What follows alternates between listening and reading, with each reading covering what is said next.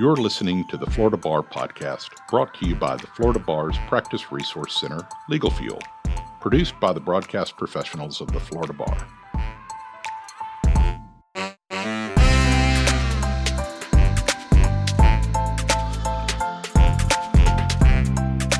Welcome to the Florida Bar's Legal Fuel Podcast, brought to you by the Practice Resource Center of the Florida Bar.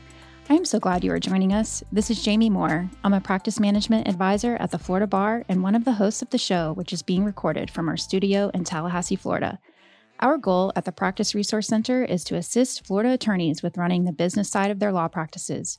We focus on a different topic each month and carry the theme through our website with related tips, videos, and articles. Have you ever considered starting your own law practice? It's an appealing question. Imagine being your own boss, setting your own schedule, and only accepting cases that you are excited about. There are certainly a lot of pros to starting your own practice, but for every pro, there are also several cons to consider. You will need to obtain a business license, decide between locating office space or being virtual, purchase insurance, hire support staff, or handle all the day to day business operations, including billing, bookkeeping, and appointment scheduling. Even though starting your own practice may seem overwhelming at first, many lawyers are up for the challenge and find running a solo practice very gratifying. In fact, 50% of lawyers in the United States are solo practitioners. For some lawyers, starting your own practice from square one and watching it grow is a rewarding experience. Joining us today to discuss what it's actually like to start and manage a solo practice is Cristina Alonso of Alonso Appeals.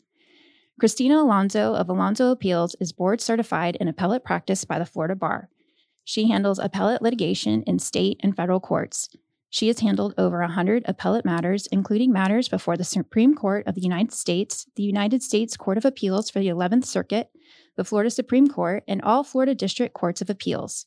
She also works as an integral part of trial teams, having served as counsel at over 25 trials. Her work includes providing litigation support, including ensuring that issues are preserved for appellate review and drafting and arguing complex pretrial motions, case dispositive motions, jury instructions, and post trial motions. Her work also includes developing innovative strategies for new and evolving theories of liability, representing individuals and corporations in high stakes litigation, managing national and statewide litigation, and providing appellate consulting services to trial counsel. Her experience spans various practice areas such as complex business litigation, constitutional and civil rights, mass tort litigation, and products liability.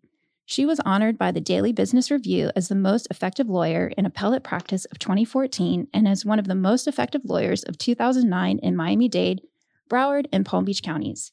She was recognized by the National Law Journal as one of the 40 minorities under 40 of 2011. She also received the Florida Diversity Council's 2012 Breaking the Glass Ceiling Award, was named a top lawyer in the South Florida Legal Guide 2013 through 2022, and was selected for inclusion in Florida Super Lawyers 2013 through 2022. Cristina currently serves as the chair elect of the solo and small firm section of the Florida Bar and as an appointed member of the Board of Governors. Welcome to the show, Cristina. Thank you so much for inviting me. Thank you so much for being here. We're very excited to have you. So let's jump right in. Cristina, can you tell our listeners what motivated you to start your own practice? And did you have a mentor to help you along the way? Well, I decided uh, to start my solo practice because I was not fe- feeling completely fulfilled um, when I was at my firm.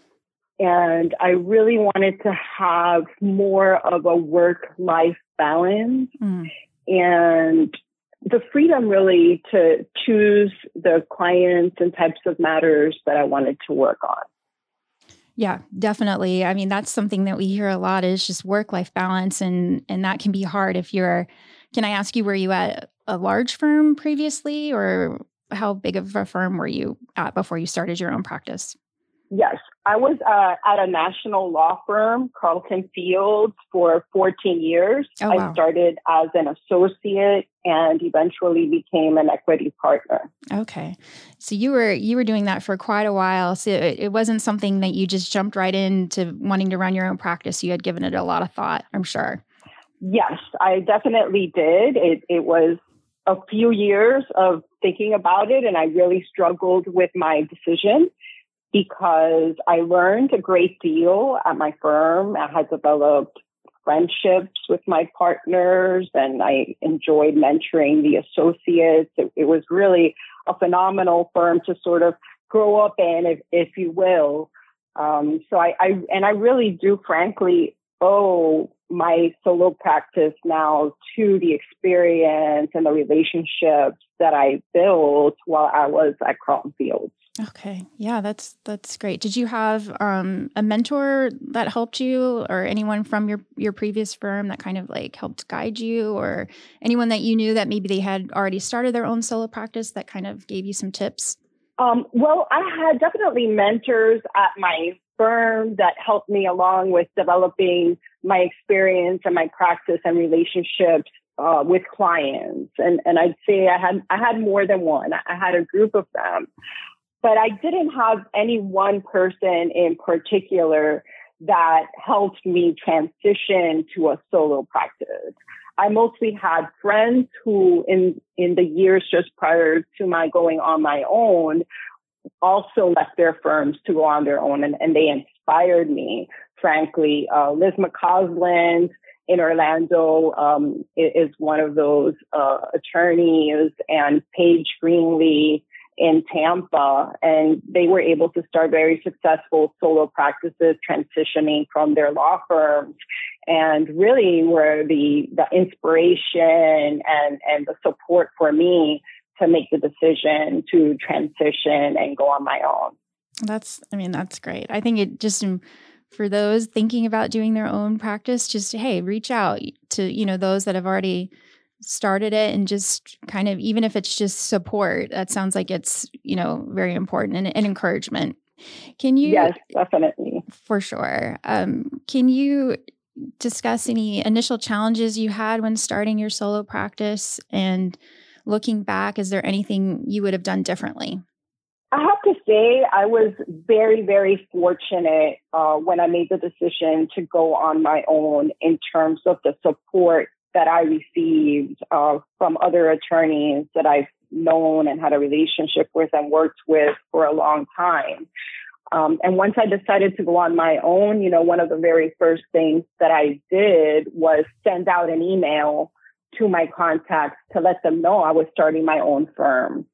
And from that very first email, I had folks reach out and refer matters to me right away and get me involved uh, with some of their cases.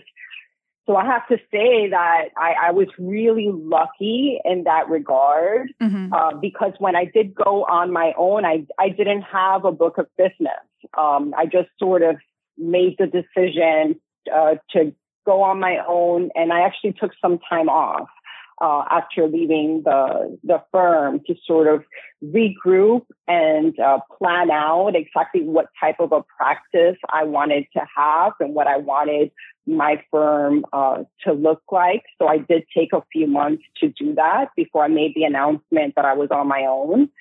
Uh, but it was pretty immediate in terms of making the announcement that the firm was up and running to my receiving the work. So I really can't say that there was anything that I would have done differently. I think everything sort of just panned out for me. That's, I mean, that's wonderful. Um, and that really, that kind of ties into my, my next question. I mean, you mentioned you took off several months. Um, did you plan this all on your own, or did or did you have anyone help you with those initial initial planning stages? Did you pull in like an accountant, or have anyone help you divide uh, develop that business plan?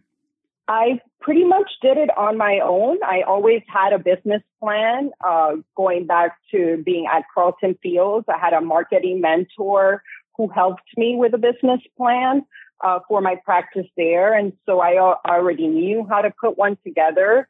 And I worked on that in the months that I took off. I did look at resources that the Florida Bar Solo and Small Firm section had uh, in order, you know, to to figure out the the technicalities of how to set up my firm and so forth.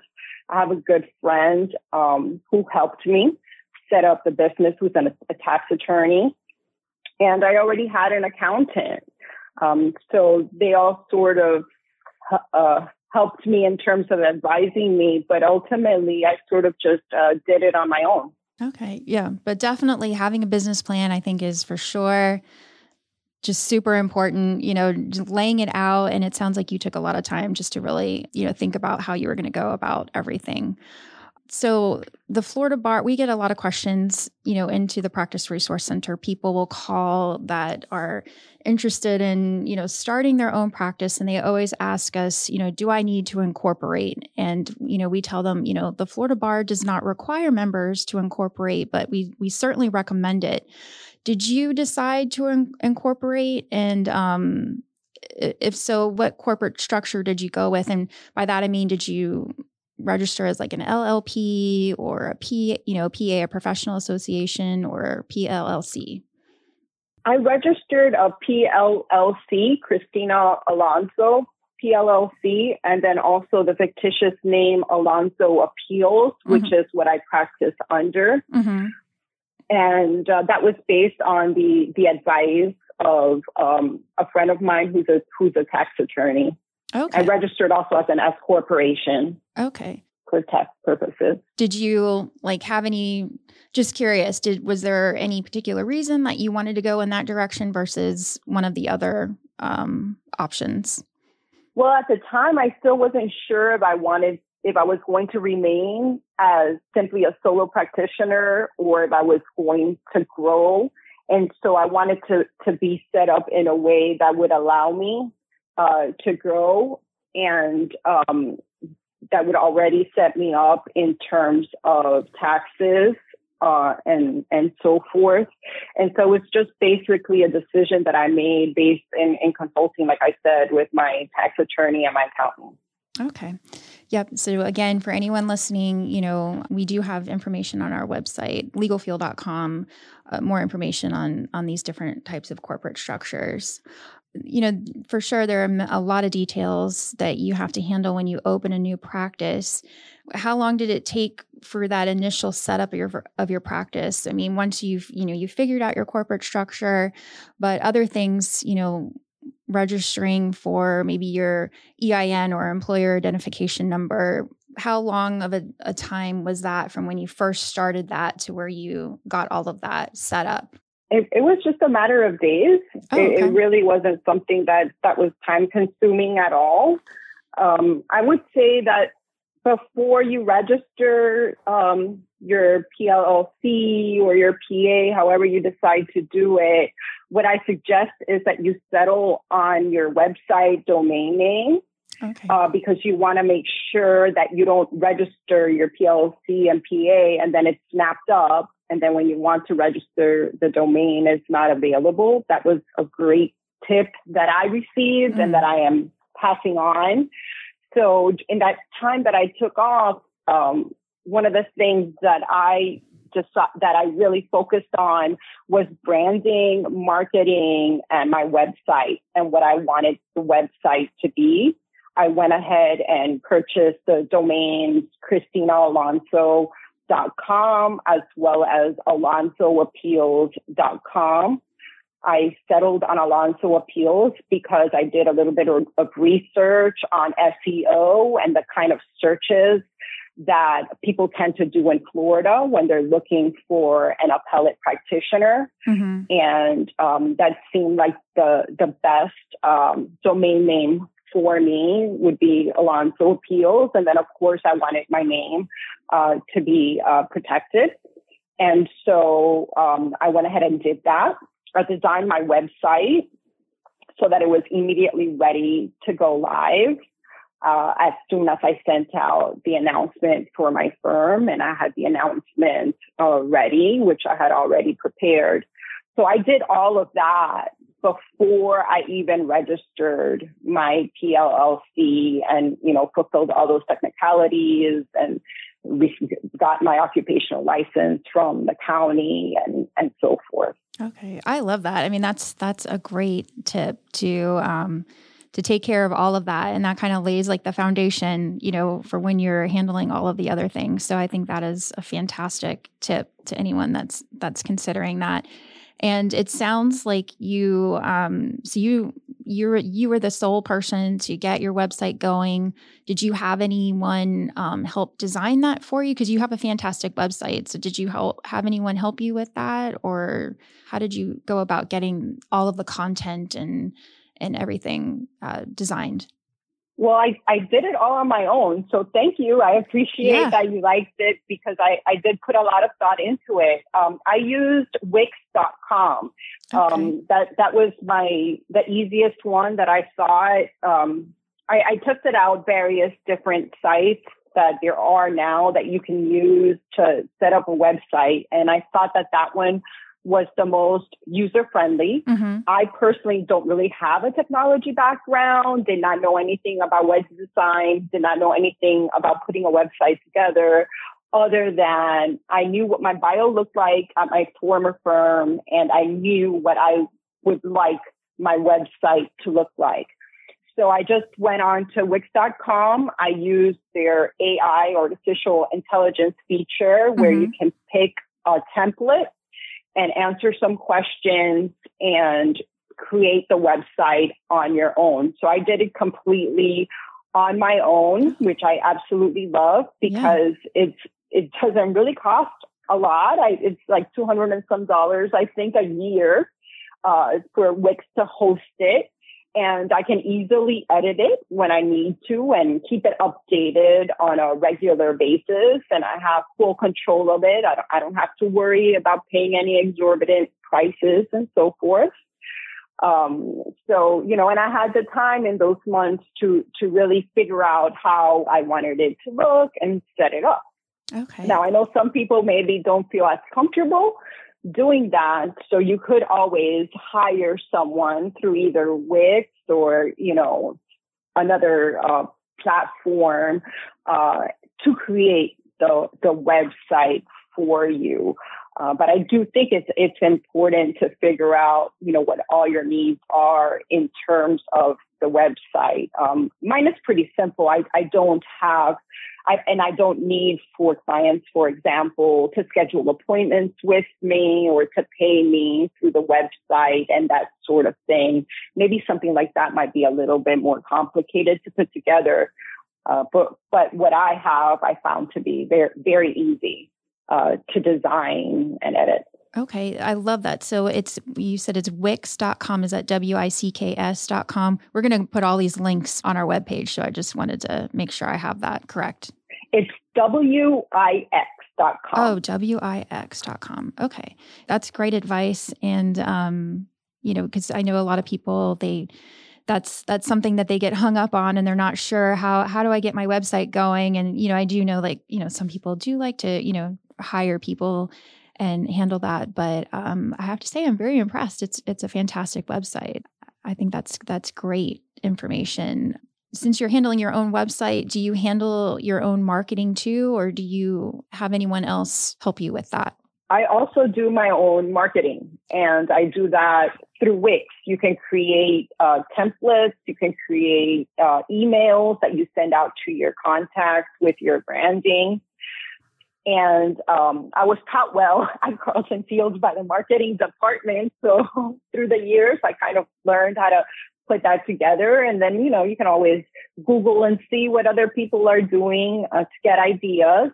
But Wix also has uh, galleries and templates that you can look at to, to help with that. So I did it all through Wix.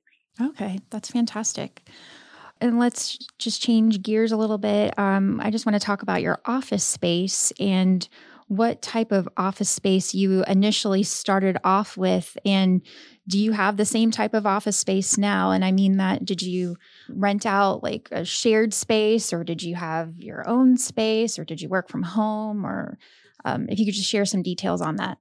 Sure. I have a virtual law firm. So I work from home my thought was to do that initially. And then as work picked up, I thought I might transition to an office space. But as it turned out, I, I never needed to do that. There are a couple of other solo small firm attorneys that I work with on a regular basis. And so when I am working with them on a matter, particularly uh, in my role doing litigation and trial support, gearing up a case for trial, I might work from their office and they would give me space in one of their empty offices or in a conference room uh, to work from. And so I, I have done that uh, for those kinds of matters, you know, especially as you're preparing for trial or as you're working on a trial. Uh, but I never really needed to have my own separate office space. And so I continued to work from home. And so when COVID hit, I was very thankful because I was already completely yeah. set up and there was no need for me to do anything different. Okay. And that, I mean, that's great. And, and we, you know, we do get a lot of calls from people that are considering, you know, working remotely, but they're not sure if it's going to work. But it sounds like it's, I mean, it's working out well for you. Um, so that's that's fantastic. Um, and certainly another way to keep your overhead low. You don't have to worry about renting or, or any of that. So that's that's perfect. Yes, of course. Having an appellate practice, I think it's easier to do that, and I think that's something that folks need to consider when they're trying to decide whether they want to go virtual or not is the extent to which they might need office space to meet with clients. Now, I tend to get my matters referred to me from trial counsel or um, general counsel at corporations. And so, so there's very little need for me to meet face to face. I typically, even when I was at, at, Carlton Fields, never had to meet in an office with a client. For the most part, we spoke on the phone, we teleconferenced, or I went to them and their office uh, in order to to speak with them or collaborate and what have you. So there there really has never been that need for me to have the space to meet with a client um, I think in the time that I've been on my own, which is since 2016, I've met on two different occasions with clients. And what I did was I simply went to trial counsel's office and met with them there. So it wasn't an issue. Mm-hmm. So that is sort of a consideration for folks. I think it's very press. It, it depends on your type of practice, uh, how easily you can go completely virtual or not. Right. But having that option where you can go somewhere and meet, that works too but definitely it, in your situation, it were it you know what you're doing, it works perfect. It sounds like. So you are in a different area of law, but did you? Um, how did you decide on your your billing? We do you do flat fee billing or um, advance fee? upfront type of billing just in general how did you handle that we get a lot of questions on how how people should handle that i bill by the hour and I always ask for an upfront retainer and I make that retainer large enough to cover what, what I anticipate the fees would be for uh, the, the initial tasks that I'm going to perform and definitely to cover the first couple of months of my engagement. And once that retainer is it come is getting close to being exhausted, I ask for an additional retainer. Mm-hmm and that's pretty consistent with what I did at my former firm. I, I billed by the hour there. And so it, it was what I was accustomed to. Mm-hmm. And I began, um, when I opened my practice at the hourly rate that I had at my previous firm. And then each year I continued to increase that rate, which is consistent with the increase in workload. So as I received more work and became busier and didn't really have that much time to take on more matters, my rate began going up. Mm-hmm. Okay. Um, do you have to do anything with a trust account, or how do you handle um, handle that, or do you just have a, a regular operating account? I have both an operating account and a trust account. Um, I don't really need to use the trust account that often. I do when I receive a retainer that I'm that I am billing against. That's not an an initial earned retainer upfront. So in in, in those instances where I'm re- receiving a retainer for both fees and and costs, and it's a large uh, retainer that I'm going to bill against, then that I would use the trust account for, of course. it was, um, and actually that's one of the things that I sort of feared thinking about going on my own. I always worried about, you know, the trust account and compliance issues and, and, and doing everything that the Florida bar required. It was sort of like a scare thing because when you're with a large firm, you know, you, you have a whole department and general counsel that sort of oversees everything in that regard. And you don't really have to worry about it. And, and they kind of sort of put the fear in you about mm-hmm. how, you know, you can make so many mistakes. But, you know, there are just so many resources that the Florida bar has to really walk you through what the requirements are and what it is that you need to do in that regard that it's really not at all difficult. You know, there's so many CLEs that the Florida Bar does. The solo and small firm section definitely puts on CLEs on trust accounting issues. I know that there are some on legal fuel as well. They're all excellent and they're, they're really all that you need to really learn how how to comply and make sure that you're doing what you're supposed to be doing. And then you can also automate your practice in, in a way to ensure that compliance. So for example, I have I use Clio for my case management and mm-hmm. billing, and I use QuickBooks for my accounting, and they're synced with each other mm-hmm. and with my trust account and my operating account so that they're all sort of double checking uh, me or triple checking me, so to speak. And then, of course, I also have my accountant who is another backup. I'm glad that you mentioned all of that because we do receive calls and, and people say exactly what you just said that I want to start my own practice, but the trust accounting it makes them hesitate, you know, to get started. But as you mentioned, you know, we're at the Florida Bar, you know, we have people that are that want to help. And you know if you have questions you know certainly you know give us a call at the practice resource center. We have a lot of resources. We have you know several cle videos that you can watch that are fantastic on maintaining your trust account. And we have a whole section on our webpage that's dedicated to running your trust account and just you know an FAQ page and links to the rules and you know ethics opinions. So we have it all there, and we you know we have our ethics hotline, um, our ethics department, and they're there to assist with interpreting the rules. So I'm glad that you you mentioned all of that because it we don't want it to be scary and and there is a lot of information you know to help everyone get started and you answered one of my um, next questions was which type of practice management software you use. So it's um, it sounds like clio that's working out well for you. Did you always have clio or did you start with another software? I started with clio. It was recommended to me by a couple of the other attorneys who who have solo practices and they were all very satisfied with clio. And so i began by just using a one of their free trials.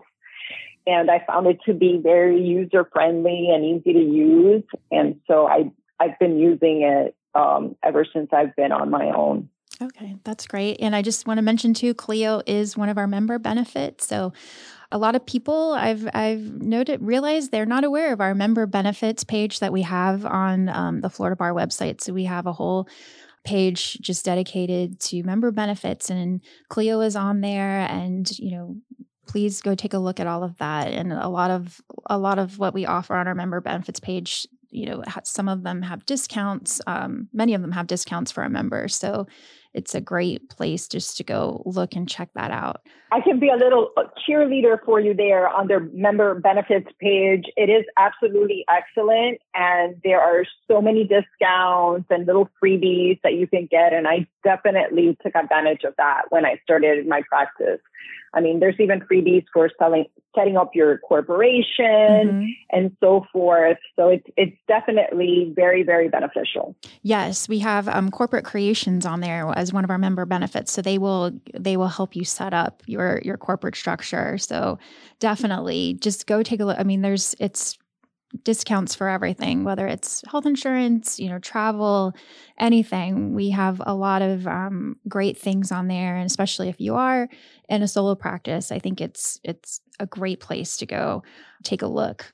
Kind of going back to just managing your own you know your own practice you know you mentioned that you are able to work remotely but do you have any other tips you can share as far as like keeping your overhead low? Did you decide to go ahead and buy like your own office equipment such as you know printers and things like that or do you rent? Have you um, figured out a way that's that works best for you well, I already sort of worked from home a lot before I went on my own. You know, even working at Carlton Fields, I, I tended to work remotely because I worked throughout the state and sometimes even out of state. And so I just continued doing the same thing in that regard. I already had a home office. I already had a printer and a scanner. I did get my own new laptop and then uh, as the time went on, I kind of figured out, you know, what else I would need. And I sort of purchased things as needed.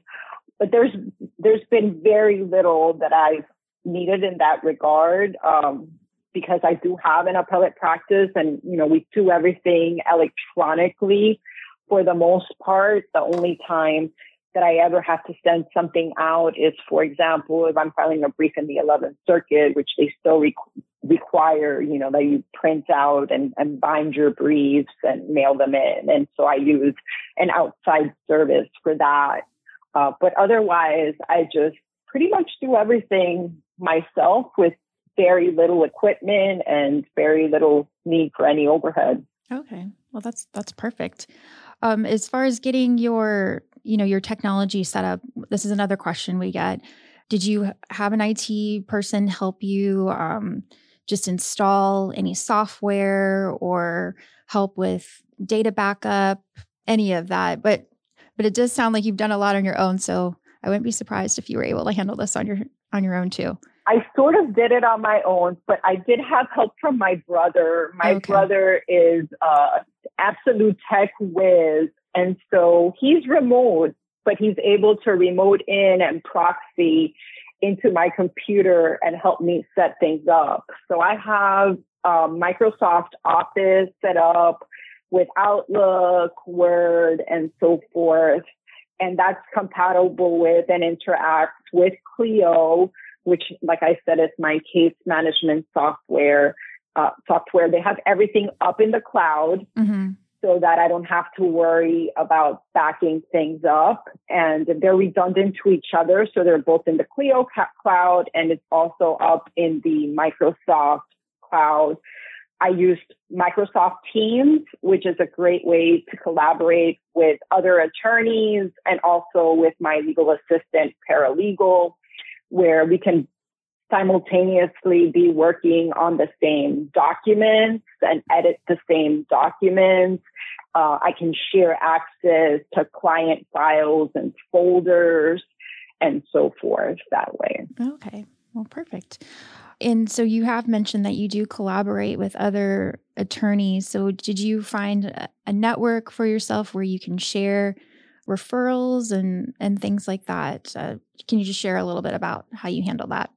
Sure. Well, in terms of the practice that I had at Carlton Fields, in addition to the traditional appellate work uh, that I do, I did a lot of litigation support uh, with both attorneys at the firm as well as with attorneys at other firms. So I, I would co-counsel with trial lawyers at other firms throughout, not only throughout the state, but throughout the country. And so I had this established network of attorneys who knew me and who, who knew how I worked and were accustomed to working with me. And so that has become my network. Um, all my cases have, for the most part, come from attorneys that I practiced with at my firm and who, like me, also left the firm or other uh, or attorneys at other firms that that I worked with uh, in my years of practice. And then another referral source for me has been the contacts that I've made through my um, Florida bar work and the the organizations that I've been involved with. So I um, I, I became involved with the Florida Bar very early on. I was on the Young Lawyers Division Board of Governors. and that really allowed me to to build relationships and really friendships with other attorneys throughout the state. And so I, I get referrals um, from that network. I was also involved with the ABA, and so I have other uh, contacts throughout the country that also refer work um, to me uh, when they happen to have matters in in Florida. And so that network was was there already before I went on my own, and that's what I've uh, been lucky enough to be able to rely on. And for anyone that's maybe just starting, maybe right out of law school, and they want to start their own practice, I mean, do you recommend getting involved in all of those um, different associations so they can build their network? I mean, it sounds like it's been very helpful just just to have even just a group of friends and support, and then it can also help with you know referrals too. Yes, definitely. I, I recommend getting involved with a Florida bar, getting involved with the young lawyers division on the statewide level, but also at the local level with the local voluntary bars. You know, for example, the Miami-Dade County Bar Association, the Broward County Bar Association, you know, and they all have their solo sections as well. And of course, the Florida Bar solo and small firm section is is a great resource. It's, it's a great place to to network, to meet other solo practitioners, not only in your practice area but in other practice areas, because oftentimes that's where your referrals are going to come from. They're going to come from other solo and small firm attorneys that perhaps practice in a different area or that they have a conflict and so they can't keep the case or they have clients with other needs that they can't service. And so I think that that's a great way to build your network, especially very early on. Yeah, definitely. And another thing I just want to put out there too is, you know, we have a lawyer referral service. So that's another great way to build your practice. Um, you can find more information about that on the um, Florida Bar website, but that definitely it's it's $125 i believe you know to, to sign up and you know that's for the year and another way to generate referrals if you're getting started so i i recommend that everyone you know check into that as well so, um, in addition, you know, as we had mentioned, I had mentioned earlier, you are the chair elect of the solo and small firm section um, for the Florida Bar, and you're very involved in associations and groups. How do you find time to balance all of your roles? Um, and, it, and it certainly sounds like it's helped you as you know being in your solo practice. But how do you find time to balance your work and be involved and and and have um, just a balance?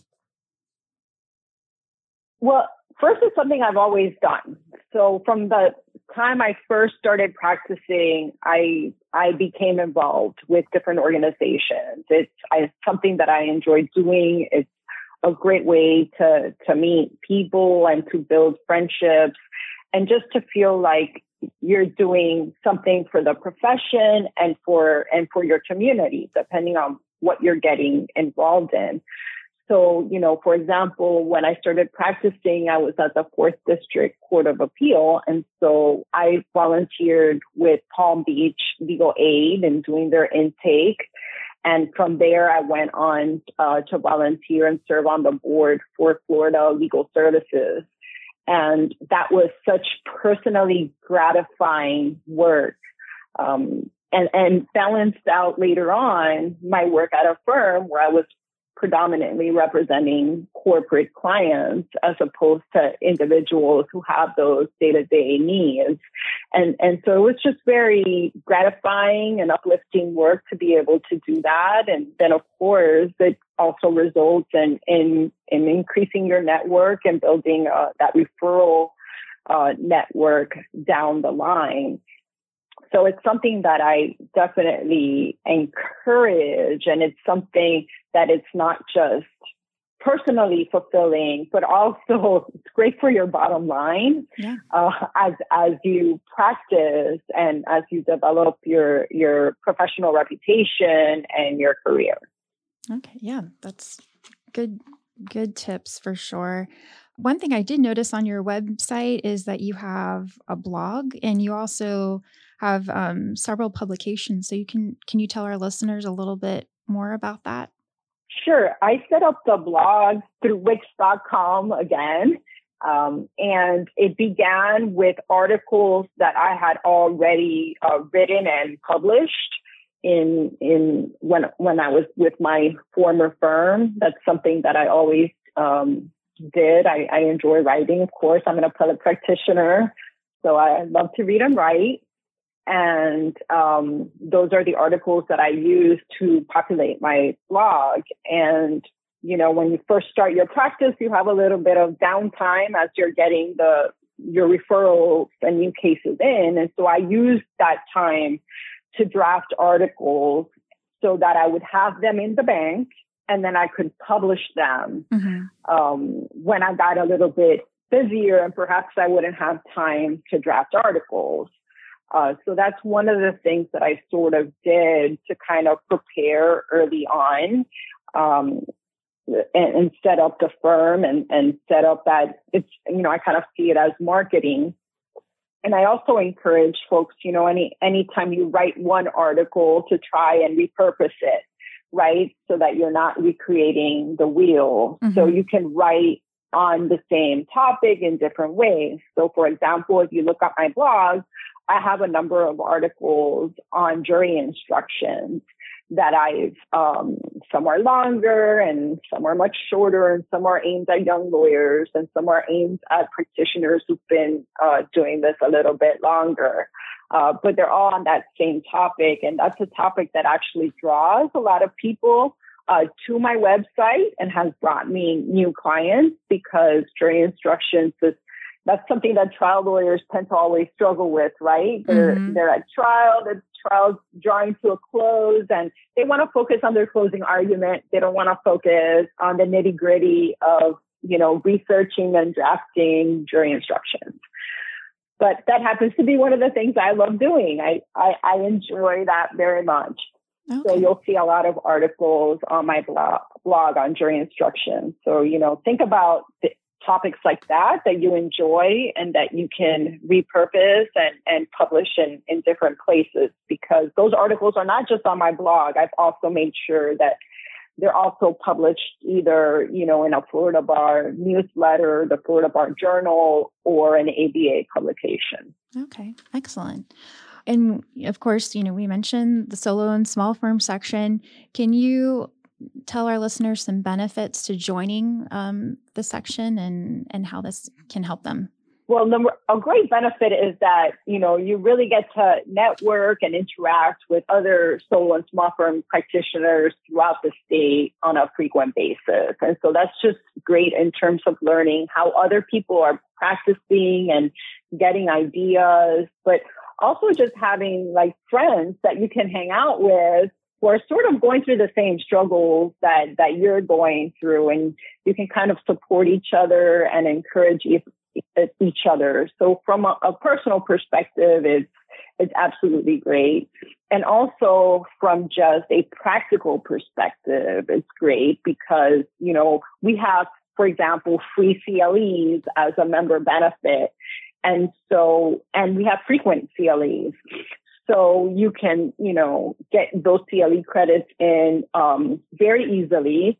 And they're usually, well, they're always on topics that are relevant to solo and small firm attorneys, mm-hmm. right? Just how to set up your practice and technology and new apps and trust accounting and all those issues that, you know, we're always sort of dealing with and struggling with. And we also have a closed Facebook group that people can go to. And if they have a question, you know, like, has anyone ever drafted a motion on this topic? Or, you know, I have a referral. Does anyone practice in this area? That sort of thing. You can go there and use that as, as a resource. Okay, perfect. So if if we have anyone that's interested in joining, they can just go on the um, floridabar.org and we have a tab where it has sections so you can find the solo and small firm section and it will have information about becoming a member and it sounds like there's a lot of fantastic benefits and just a great way to build your support network. So I, I love that. Well, it looks like we've reached the end of our program. Thank you so much, Cristina Alonso, for joining us today. Thank you for inviting me. I've really enjoyed this. Well, thank you. Uh, Cristina, if our listeners would like to take a look at your website or read your blog or publications, where should they go to find this? Sure, they can go to alonsoappeals.com, and that's spelled A L O N S O A P P E A L S dot com. Okay, perfect. If you like what you've heard today, please rate us in Apple Podcasts. Join us next time for another episode of the Florida Bar's Legal Fuel podcast brought to you by the Practice Resource Center of the Florida Bar. I'm Jamie Moore. Until next time, thank you for listening. If you'd like more information about today's show, please visit legalfuel.com. Don't miss an episode by subscribing to the Florida Bars podcast via iTunes, Google Podcast, Spotify, and RSS. Find the Florida Bar's Practice Resource Center Legal Fuel on Twitter, Facebook, and Instagram. The views expressed by the participants of this program are their own and do not represent the views of, nor are they endorsed by, the Florida Bar. None of the content should be considered legal advice. As always, consult a lawyer.